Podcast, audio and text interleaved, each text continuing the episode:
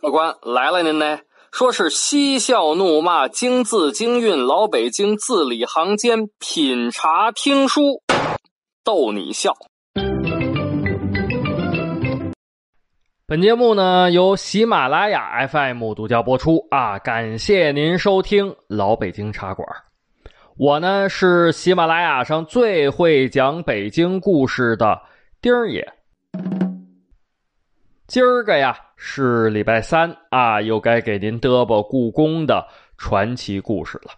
咱们呢接着上个礼拜三的讲。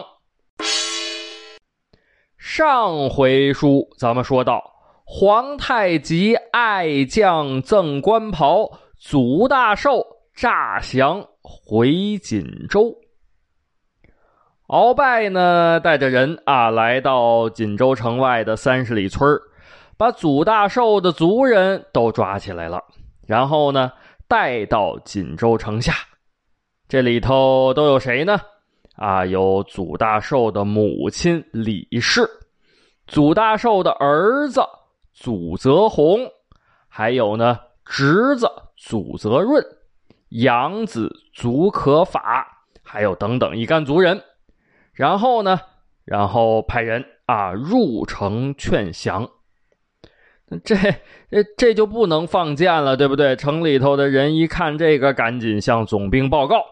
啊，祖大寿呢，来到城头，扒着垛口往下一看，哎呀，可不是嘛，自己的老娘啊，儿子、侄子等等吧，赶快呢，吩咐手下人啊，别放箭啊，你们可别放箭。那祖大寿这次投降没投降呢？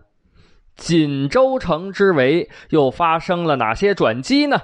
您别着急啊，咱们呢老规矩，我呢给您沏上一杯茶，您听我慢慢的白话。祖大寿啊，本来是想死守锦州城。但是呢，这人心吧都是肉长的啊！看着自己个儿的老母亲和儿子在城外头，他这个心里呀就有点活动啊，就有点发软了。正在这个时候，祖德寿身边有人说话：“谋家与锦州共存亡。”哟，祖大寿一看，谁呀这么大口气？哎，说话的是锦州副总兵何可刚。这何可刚，那可不是吃素的啊！原来他是袁崇焕的手下。讲到何可刚呢，咱就得把这个时光月份牌啊拨了拨了啊，拨了到什么时候呢？拨了到明朝天启六年啊，后金天命十一年，也就是公元一六。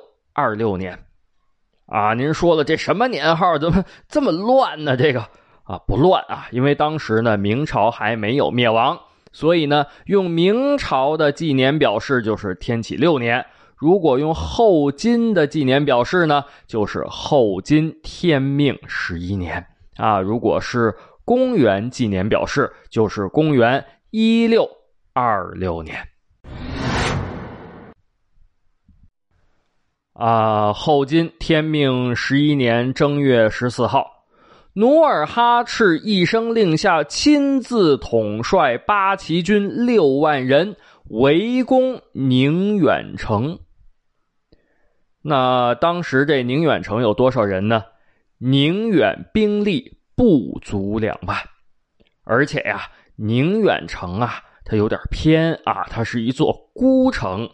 距离后方援助很远，可以说呢，呃，就是前有劲敌，后无援兵，形势险恶。当时的宁远总兵是谁呢？是袁崇焕。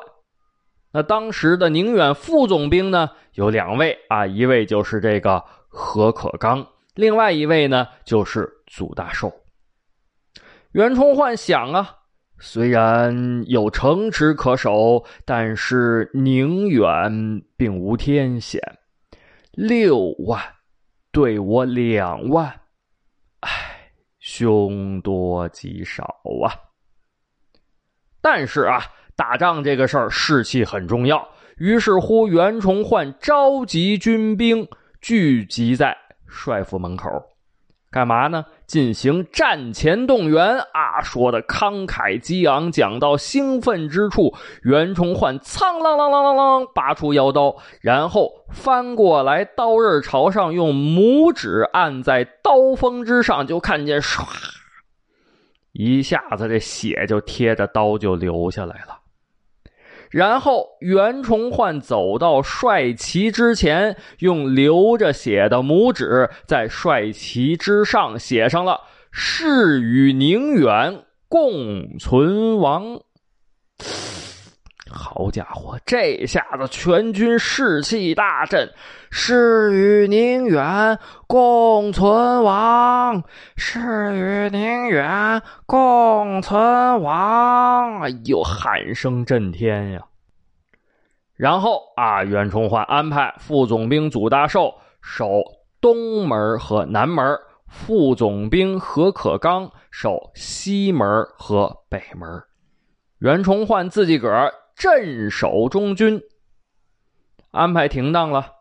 接着呢，把所有城外的百姓都让他们入城。那你说这城外百姓入城什么意思啊？百姓入城之后焚烧房屋。啊，因为这样呢，后金的军队就只能露营了。当时什么时候？正月十四啊，那在东北正月十四那是天寒地冻，在野外露营，对于这个士兵来讲是非常非常有损士兵士气的事情。这还不算完啊！接下来，袁崇焕安排士兵从城墙之上向外泼水啊！士兵拿着有有的是拿着盆，有的是拿着桶啊，哗哗向外泼水。那这又是为什么呢？宁远城啊，城墙不高，但是呢，这一泼水，哗哗哗，由于东北的气温低呀，城墙之上就凝结了厚厚的一层冰，没有办法攀爬。这样呢，您要是攻城啊，甭管是谁来想攻城，就只能走城门子了啊，就不能够说我爬城墙过去，那爬不上啊，都是冰，呃，呲溜滑的，那爬不过去啊。再有呢，就是城门之上安排滚木雷石、弓弩火炮。这滚木雷石啊，您经常的听到啊，弓弩也听说过，这火炮呢，在古代呀不常见。然而呢，这就是袁崇焕的先见之明，在宁远的城各个城门啊，都配备了大量的火炮。虽然说啊，这种火炮从射程的精度啊，呃，还是从这个射程的远度上，那跟现在的这个炮兵部队那是没法比。但是呢，在当时绝对是让对手胆寒的武器啊！这个努尔哈赤。带领六万大军啊，哒哒哒哒哒哒哒，来到宁远城下啊，勒住了马，一看明白了啊，城外头一片瓦砾灰烬，那就是说要想在这儿打个持久战，估计是够呛啊。人家城里头人都是火炕火炉子，挺暖和的，那咱在城外头就是薄薄的一层营帐，那士兵坚持不了多久，所以呢。这仗应该怎么打呀？努尔哈赤一看明白，速战速决。于是乎，努尔哈赤也是苍啷啷啷啷，抽出弯刀向前一挥：“军士们，给我攻城！”随着一声攻城，马队在前，盾牌兵在中，冲城车在后，就向着这个宁远城的北门啊，哒哒哒哒哒，咕噜噜噜噜噜，哒哒哒哒哒哒，就冲过去了。袁崇焕呢，在城楼上呢，啊，高呼一声“放箭”，就听见梆梆梆梆梆梆梆梆子响，霎时之间。弓弦响声如疾风骤雨一般，然后就是一支一支的凋零箭，层层叠叠，黑压压，从城里头飞向了努尔哈赤的骑兵。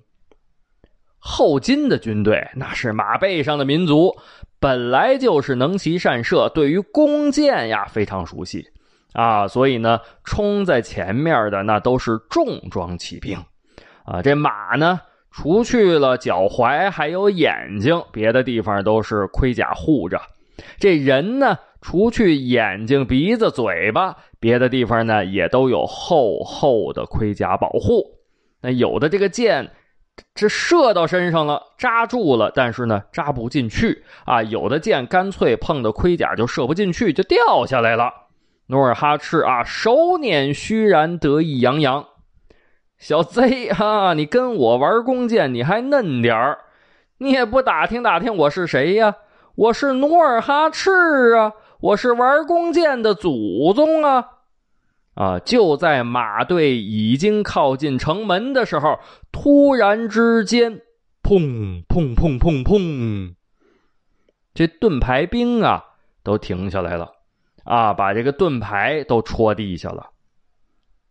盾牌兵两两一组，前面一个人负责顶住盾牌，后面这个人呢？弯弓搭箭，然后就听见弓弦响过，接着就是破空之声，嗖嗖嗖嗖嗖嗖嗖嗖！啊，后金的士兵这边也是万箭齐发。要说这个，那可是超出了袁崇焕的意料了。袁崇焕见过这么多工程的，无非就是什么云梯呀、冲车呀，还有就是步兵开凿城墙啊。我这，我这还没见过由下向上射箭的呢，对不对？那一时之间猝不及防，啊啊！这个前排守城的士兵纷纷中箭。袁崇焕一挥手，藤牌兵唰啦一下撑起藤牌，立刻在城墙之上竖起了三层藤牌的防线。啊，所有的士兵啊、军官呀，都在藤牌之下躲避箭矢。啊，就听着上头就跟下雨似的，啪啪啪啪啪啪啪啪啪。但是呢，这个藤牌呃在这撑着，打不到士兵和军官的身上。但是总这么躲着也不是个事儿啊啊！眼看着被后金的弓箭兵压制着动不了呢，你在这躲着的，人家那冲程车可往前还走着呢。要是这冲程车来到了城底下。那这城门可就不好保住了，啊！就在这个紧急关头，突然一人高喊：“末将请令！”谁呀？就是这位何可刚。骑兵总兵末将请求出战。袁崇焕呢，在藤牌下头呢，啊，这看着这个何可刚了，略加思索，一挥手：“出战吧。”这出战这俩字说出去了，这何可刚也领命了，遵令啊！但是他不见这个吊桥放下来，也不见城门打开，这又是怎么回事呢？您别着急啊，我呢给您续上一杯水您听我接着白话。啊，原来这个何可刚啊，他不是拿着自己个儿大刀长矛，然后冲出去跟人家火拼去，不是。那他指挥的是什么呢？他指挥的是火炮营。啊，就听见嘶嘶嘶引线声响，然后就是轰轰轰轰。接着看见后金的马队，就是拖拖拖拖拖拖，哎呦，就炸开花了，炸的是人也飞起来了，马也飞起来了，然后又是轰轰轰轰，然后后金那个弓箭兵里头也是痛痛痛痛，哎呦，炸的是胳膊腿满天飞呀，啊，有这个人的胳膊腿也有马的胳膊腿后金军队虽然勇猛，但是那你分跟什么对抗，对不对？您说和对方的步兵对抗，我这骑兵杀呀，咔咔咔，勇猛啊！您说和对方的骑兵对抗，我这骑兵杀呀，咔咔咔勇猛啊！您说和对方那大炮对抗，我那这个俗话说得好，说神仙也怕一溜烟儿啊！什么叫一溜烟儿啊？就是这大炮，谁也挡不住这大炮。您肉体凡胎，对不对？这大炮轰，这神仙也怕一溜烟儿啊！结果是霎时间，后金的军队就乱了啊！有的往回跑，哎呀，不行啦！有的被大炮就给吓懵了啊，吓蒙圈了，就在原地就不动了。有的也不知道往哪个方向跑了，往哪个方向跑的人都有。袁崇焕一看，哎，大炮好用，一抖帅字旗，又从后面调动上来几门大炮。啊，好家伙，这回呢更猛烈了。结果呢，这个轰轰轰，哎呦，结果努尔哈赤也被大炮的榴弹炸伤了。那这主将都受伤了，剩下的人也就没有什么想打仗的念头了。啊，努尔哈赤的后金军队一路撤退。努尔哈赤呢也没成想啊，自己个儿。